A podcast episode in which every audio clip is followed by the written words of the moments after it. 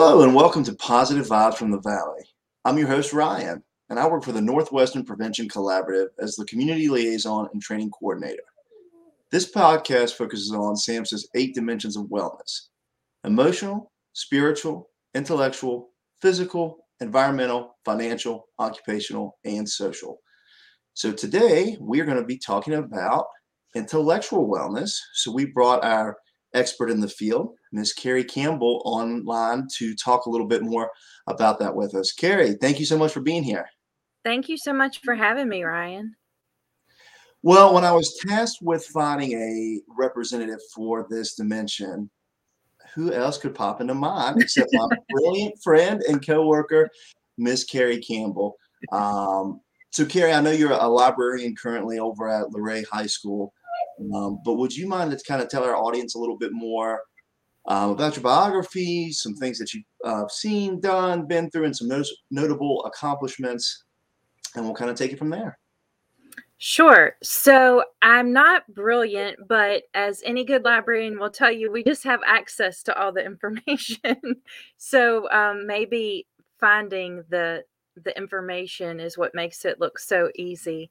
Uh, but I have a bachelor's degree in English and minor in communications from Bridgewater College. I taught English um, for, goodness, about 11 years and then went back to school to Longwood to get my master's in library science. And as you said, I am now the current librarian at Luray High School. I've also um, written for family publications, uh, magazines, and now I'm the youth coordinator for Page Alliance for Community Action. Yes, you are. And you do a, great job doing so, if I may add in there. thank you. Thank you. I guess I should say, too, I'm a mom of two teenagers, and uh, my husband and I have been married for 20 years. So, wow. Congratulations. Thank you. Now he must have a high level of intellectual wellness to know exactly how to make that work for 20 years, right? I rubbed off on him. well, so one of the things that I, I, like to do, and we did do this in our first season, um, so this may be a little bit of review um, for those of you tuning in again, but I always like to give the textbook definition that SAMHSA provides. Um, and, and I like to get your thoughts and, and kind of get your definition on that. Um, but so SAMHSA defines intellectual wellness um, as involving many things that keep our brains active and our intellect expanding.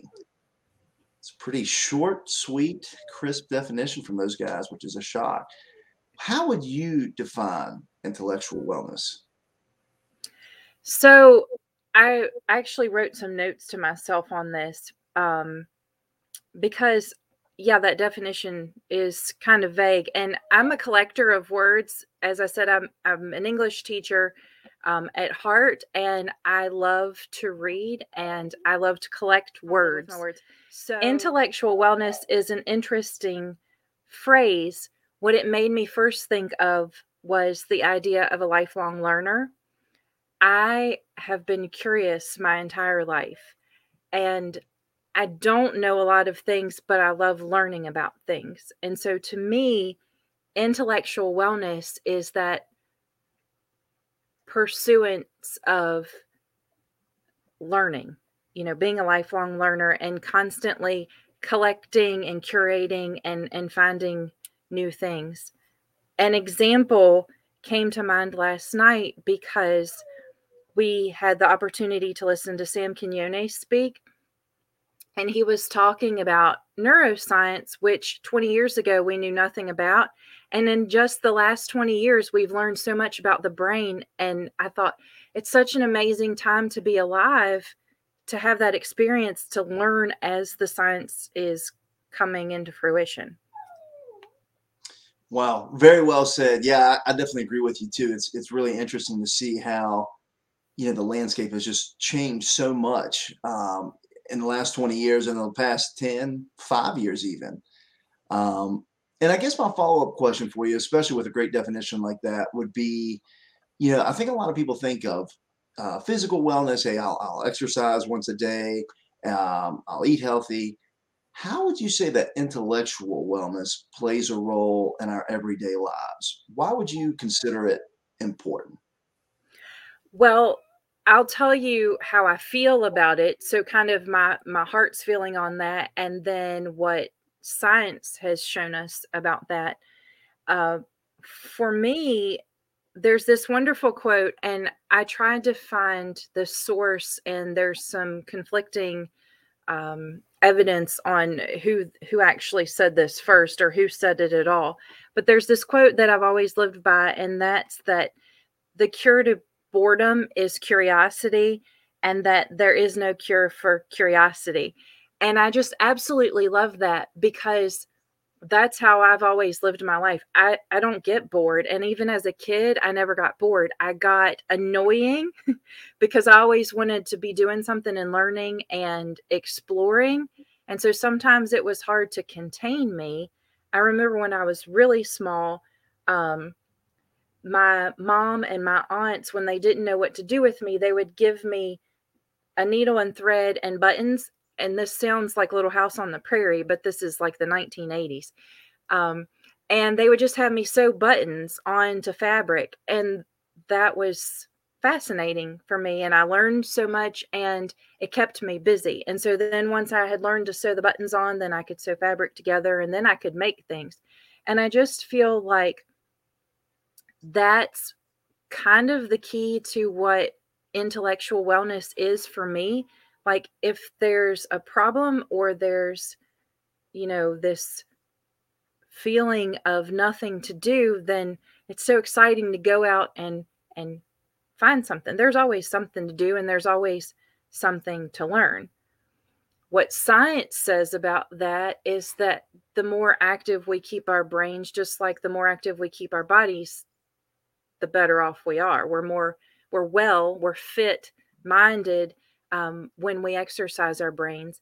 For me, that's reading because that's something that I love to do. I know. So, in terms of keeping our our minds healthy, um, I think that intellectual wellness is important because doing things like rate reading and um, puzzles and um, you know, filling out the daily crossword or Sudoku, those things exercise our brain as a muscle, just like we exercise our bodies.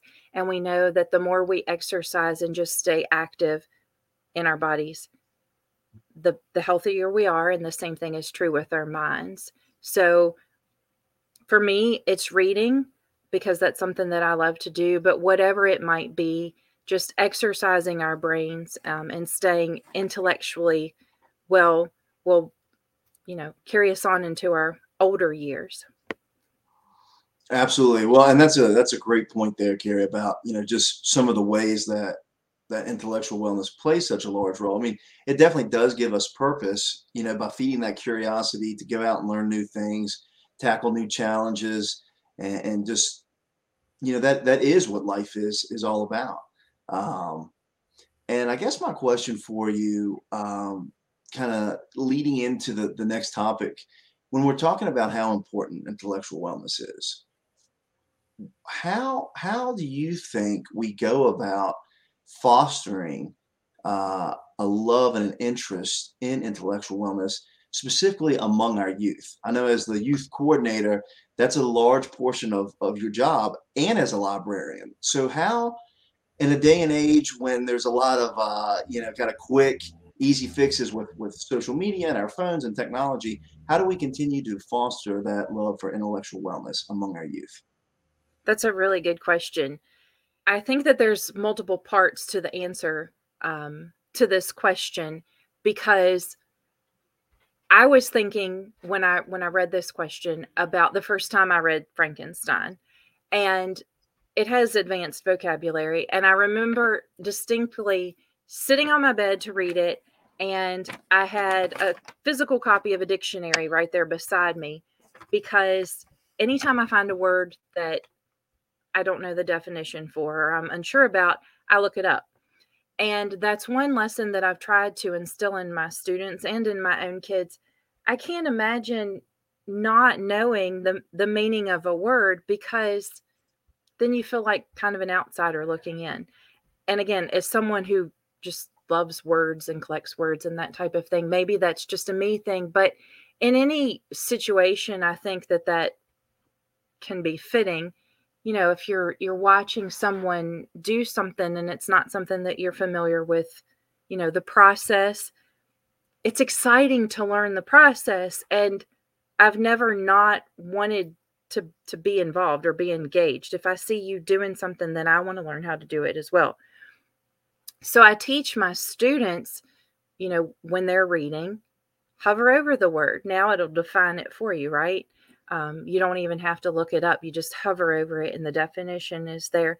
But the same is true in life. If you need to know how to do your taxes and no one's going to do them for you, it's a perfect opportunity to learn.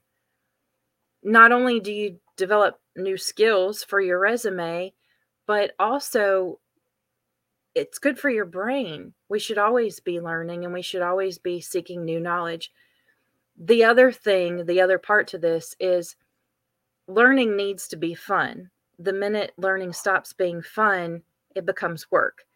And so I know not all things are fun, but I think your approach to it can be, you know, how many of these words can you memorize in, you know, 10 seconds or that seems a little extreme, but how many words can you learn in a week? Or how many words can you, you know, spell correctly in this paragraph? Or just little things like that. So the same thing is true with maybe, um, you know, completing a project. How many of these can you do in this amount of time? Anything can become a competition, and that builds skill and it builds rigor and again, it makes things less boring and and more fun. Did that? I don't know. Was that okay? That's a perfect answer, and I, I really like the um, some of the things you said there in the very beginning, especially about how basically fostering this idea of hey, you've reached a word and you don't know what it is, so you're going to take the time now and you're going to go figure out what it is, right?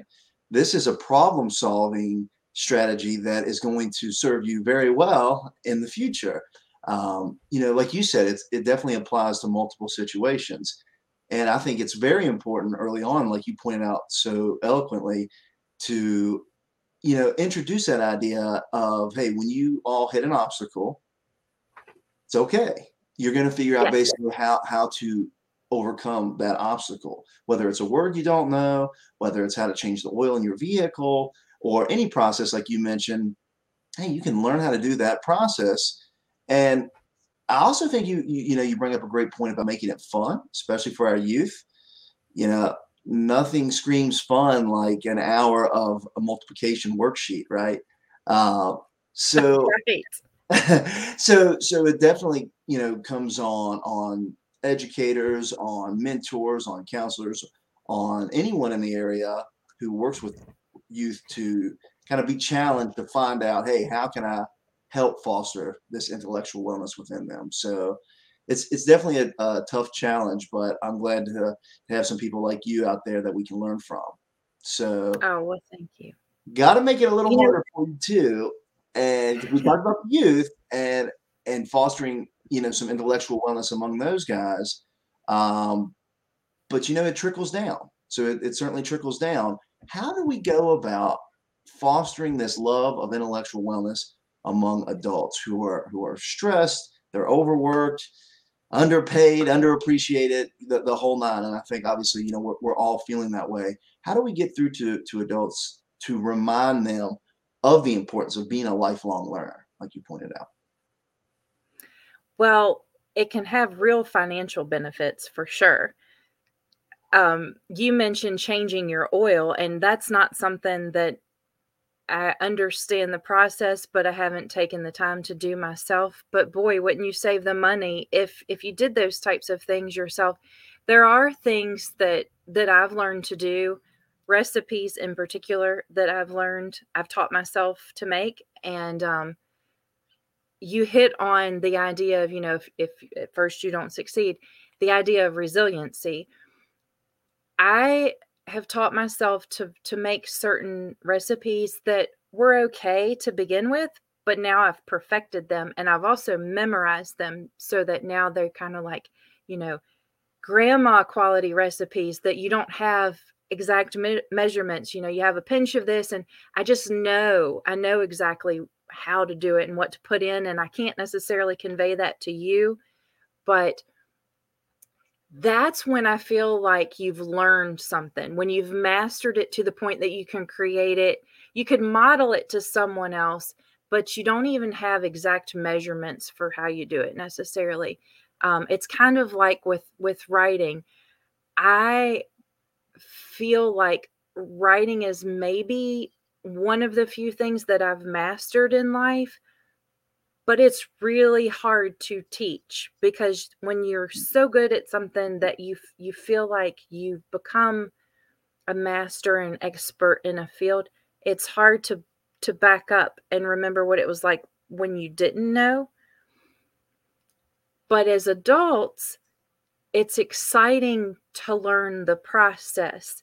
And if we take the time, we can save ourselves a lot of money by learning the process and doing it for ourselves. And I think there's huge reward in that too. I've always said that I'd love to be able to go back and actually try to learn math, advanced math like algebra geometry as an adult because I think that I might have the patience for it now that I didn't have as a kid. I haven't done that with math, but I have done it with things like learning, again, a process towards something like learning to paint. I do things like I take um, pieces of furniture that people have cast off. Um, sometimes people give me things and I, I, flip them, and sometimes I keep them, sometimes I sell them, or sometimes I uh, kind of like raffle them off for for charity um, to give donations to different organizations and things like that. But I am completely self taught at that process of how to do these things. So, one, I can support myself in that way if I need, you know, if I need extra money for something for a rainy day, I can do that. If I don't have money to give to my favorite charity, I get a piece of furniture that nobody wants anymore and I flip it and it becomes worth, you know, exponentially more worth more than it did, you know, it was worth before. Um and I have this skill that I didn't have before that I can now give to someone else. I can teach someone else this process or this skill. And I think that's pretty cool. So for adults, there are lots of rewards in it and it really depends on on what you want. But the ultimate gain is you're keeping your mind fresh and exercising your brain every time you learn something new. You know those those new uh, synapses are, are firing and those new connections are, are being formed and that's that's really exciting well, Carrie, you had me at saving money, so you know. no, I, I, do really think it's interesting um, to point out one of the things that I've always loved when it comes to uh, lifelong learning, like you pointed out. While you know, there's several studies, and we know obviously that the brain is more you know plastic when it's when you're younger. You can still learn new skills. Yes, you can teach an old dog new tricks. It can happen. Um, you know, at, at, any age. And to me, that's very exciting because something you said a moment ago, it's hard for you to backtrack and break down your writing skill now because it's so advanced. But I'm sure there was a time when it certainly was not that way, and you had to work hard to to refine it to get it there. And to me, that's the most exciting part, regardless if you're, you know, a child, if you're an adult, or somewhere in between anytime that we start any new skill or on any new journey, it's really hard. You're fumbling, you're, you're messing up your words, you, you're, you know, your grammar's not correct. Um, but it's only through, you know, years of perfecting it. And then you do get to that point where it's almost hard to remember struggling so much because now you're such an expert. And that's a really exciting thing, you know, that any of our youth or adults can kind of choose choose a process, choose a path, choose something, um, and they can embark upon that and become an expert in that field, kind of no, no matter what it is, so to speak. Um, So that was really well said, Carrie, and I really appreciate your input on that. Now, thank you. you've you've mentioned this a few times, but I've definitely got to put you on the spot here because you know you're you're teaching our youth, you're out there trying to help help our, our members of the community find their own intellectual wellness. And I know you mentioned for you like reading is a, a big portion of what you do, but what are some other things that that you do to maintain your own intellectual wellness? I used to write, and I say it that way because I would be lying if I said that that I write anymore. I haven't written in quite a while. I think probably the last creative writing that I did was around Christmas time last year during um, quarantine. But writing is at times in my life very therapeutic and it's like breathing. And I will get these ideas for generally stories, sometimes poetry. And if I don't get it out, I feel like I'm going to explode. So last year around Christmas time, I wrote a short story and it was just like feverish, like the fervor with which I had to write this story. And I finally got it down and then I could just let it go. And that was good for my mental health. That was good for my spiritual health. Um, and it was good for my emotional and eh, intellectual wellness because again i was exercising my brain but then once once it was finished when i finish a writing project i feel like i can check a box and i don't feel the need to share although i do sometimes as much as i just feel accomplished. I feel like a weight is lifted and i feel like i finished something and there's such a that's such a good feeling um to to feel like you've accomplished something and done it well. Um, but in addition to writing, I also really enjoy yoga. I'm not as dedicated to the practice of yoga as I would like to be because we're all busy and life sometimes gets in the way. But when I can take, you know, 20 minutes or if it's ever, you know, if there's an hour that's unencumbered and I can do a full um, yoga flow or practice that is so empowering. Um, there's something about that that, unlike other forms of ec- exercise, my mind just goes to a completely different place. And I am fully, you know, for me, something like cardio, I really have to be mindful of it because I have to push myself. And I'm pushing myself as much mentally as I am physically because it's not something that I'm just naturally inclined to do. But yoga, when I start and I get into that flow, my mind gets into a certain kind of flow too. And I just kind of lose awareness of where I am and, and what's bothering me and what you know, is in the, the forefront of my brain. And I kind of just go away a little bit, almost into a meditative state. And that is so good for me because I tend to be someone who is always thinking. And writers do that. I've, because I like to write and because I read, whenever I have the chance to talk to an author, I'll say, What does it look like when you write?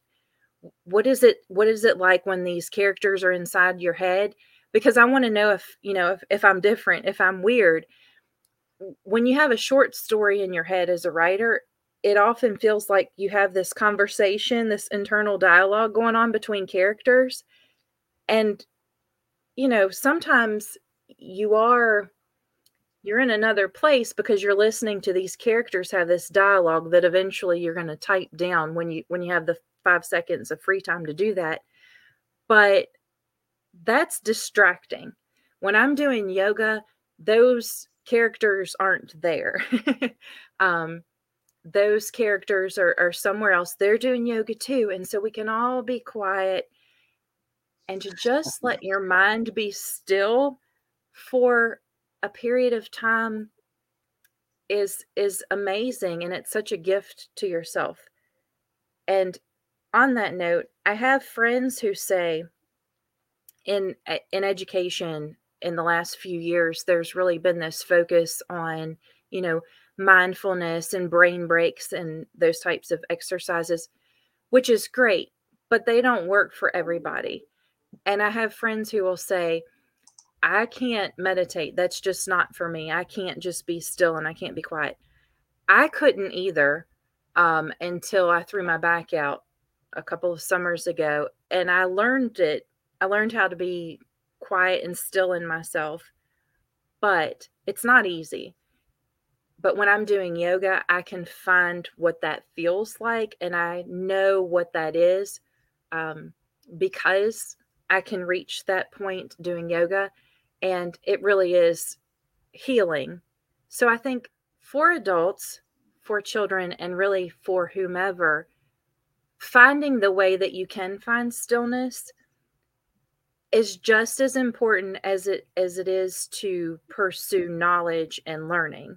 There has to be a balance of that. And for me writing is one and yoga is the other. It's the yin to the yang i guess very well said.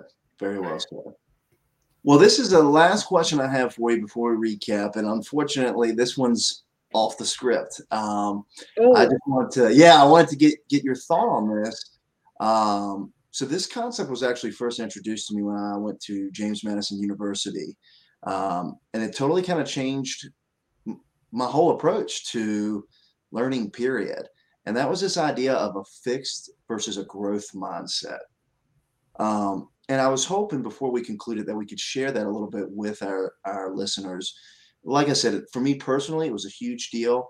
Um, Tracy Zinn, a professor at JMU. So she was a psychology professor teaching this statistics course, and she she thought to ask all of us, "Hey, who in here is not a math person?"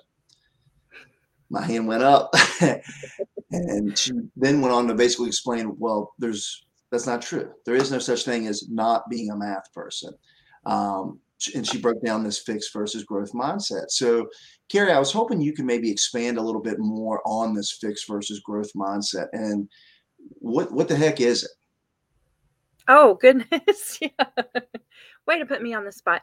Okay, I can give an example. Uh, so part of who I am, part of my personality as a teacher, and because of my background with reading and writing, is that I do my best teaching through anecdotes, through anecdotal evidence. So if it's okay, um, I'll build on your example of learning math. And um, although no one has proven that to be true about me, so I don't, I don't know. I'll, I'll need to to think about this, but I can give you an example from my own life with um, singing. So my entire life, I have absolutely loved to sing.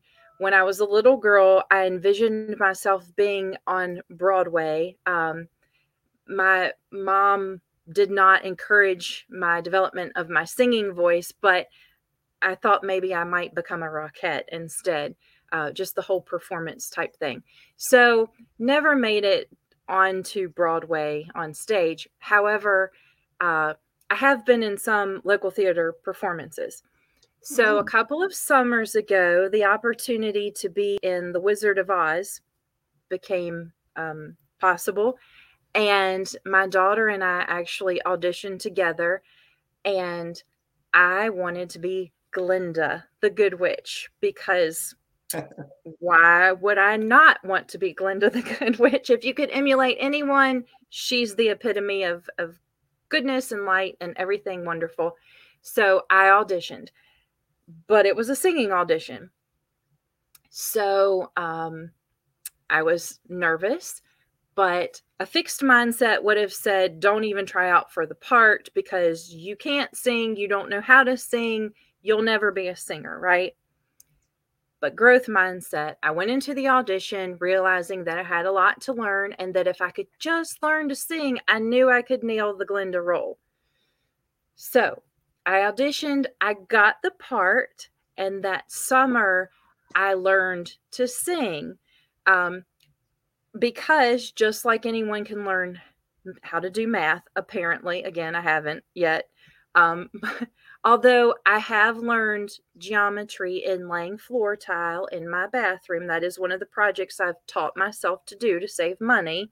So, see, that loops back around there. But I had a very good teacher and an excellent pianist who was very patient and they taught me to sing the songs that I needed to sing. And so I grew and I think that that's really exciting. And I wasn't a little kid when I did it, I was 40 years old. And um, I didn't embarrass myself. You know, there's no better way to test your learning, your knowledge, than to have to do a public performance in your community. Proving that you've at least um, learned, not mastered your skill. But to me, that would be an example of evidence of a, a growth mindset, realizing that I could learn and then learning and demonstrating that learning. That's fantastic. Yeah, and that that's exactly so exactly the concept that that I've always felt like when it comes to a fixed versus growth mindset. Uh, to me, a fixed mindset is a closed door. You know, you've you've closed the door to the room, nothing new can come in, and you you've counted yourself out before you've ever even gotten the chance to start. Oh, hey, I'll never get that singing part. I can't. It's too late. I can't learn it. I can't figure it out. I'm never gonna be able to figure. I've never been that person, right? Well, you've already ruled out any possibility of even getting the part before you've gotten started. And and to me, that growth mindset is really that open door. You know, hey, you, I'm sure you were still nervous. I'm sure, but absolutely being open to that idea that hey, I can do this. I can learn this. And when it comes to to the uh, math and statistics, my argument was, hey, if if other people can learn this, I can learn it which is half true. But uh, so, Carrie, in closing here, what are some things? What what are some final tips? Maybe a final message that you would like our audience to take home with them. Um, if they don't remember the other 35 minutes of this podcast, what's the last thing that you want to stick in their heads as they leave today? I think what I would like the takeaway to be is that everyone can learn. And it's never too late to start learning and it's never too late to take on a new project or a new concept to learn. We see these um, news stories about you know 90 year olds getting their uh, their college degree, you know, or getting their masters, or finally retiring at the age of 99, or you know what have you. But I think too it's not so much about I'm still flubbing it up, Ryan. Oh gosh. Okay. Uh, I don't know. Um okay. Everyone can learn and it's important to be a lifelong learner. And I want people to remember that the approach to learning is very important towards whether we ultimately achieve that that knowledge that we're seeking and also if we enjoy the experience of it. But the other thing the advice that i want to give is if you ever feel bored and you're not sure what to do just try to learn something new. There's there's always something that you could learn to make your to make your life easier or you know save you some money or to help somebody else so intellectual wellness benefits you, but it can also benefit other people and it can benefit you in multiple different ways.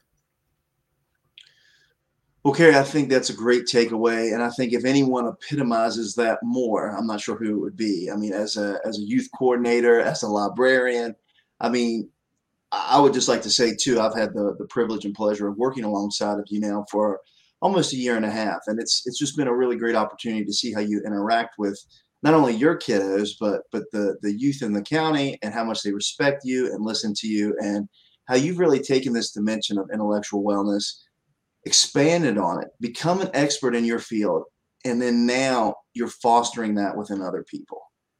To me, that oh, likewise, Ryan. Goodness. Well, that may be the greatest gift of learning that can actually occur.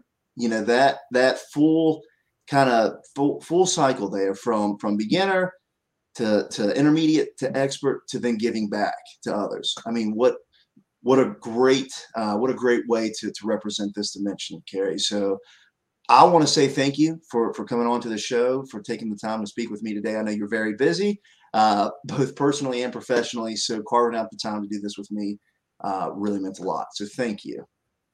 Thank you so much. It is my absolute pleasure. Thank you, Ryan. And I'd like to thank everyone who tuned in, who was checking us out on YouTube or wherever they're getting their podcast. I would like to say uh, make sure you guys check out our website, nwprevention.org. Check us out on Facebook and Instagram at NW Prevention, or you can type in Northwestern Prevention Collaborative on Facebook. Find us there. Um, Carrie, if you'd like to give a shout out to YPACA, that'd be great we so i don't have my handles right here in front of me but we are on instagram we're on facebook we're on snapchat uh, we're on all of your different types of social media just look for us YPACA, YPACA Youth Page Alliance for Community Action. Thank you, Ryan. Awesome. Well, hey, thank you, Carrie, and thank you all again for tuning in. And I hope you guys will come back to hear more positive vibes from the Valley. I'm your host, Ryan. Thanks, guys.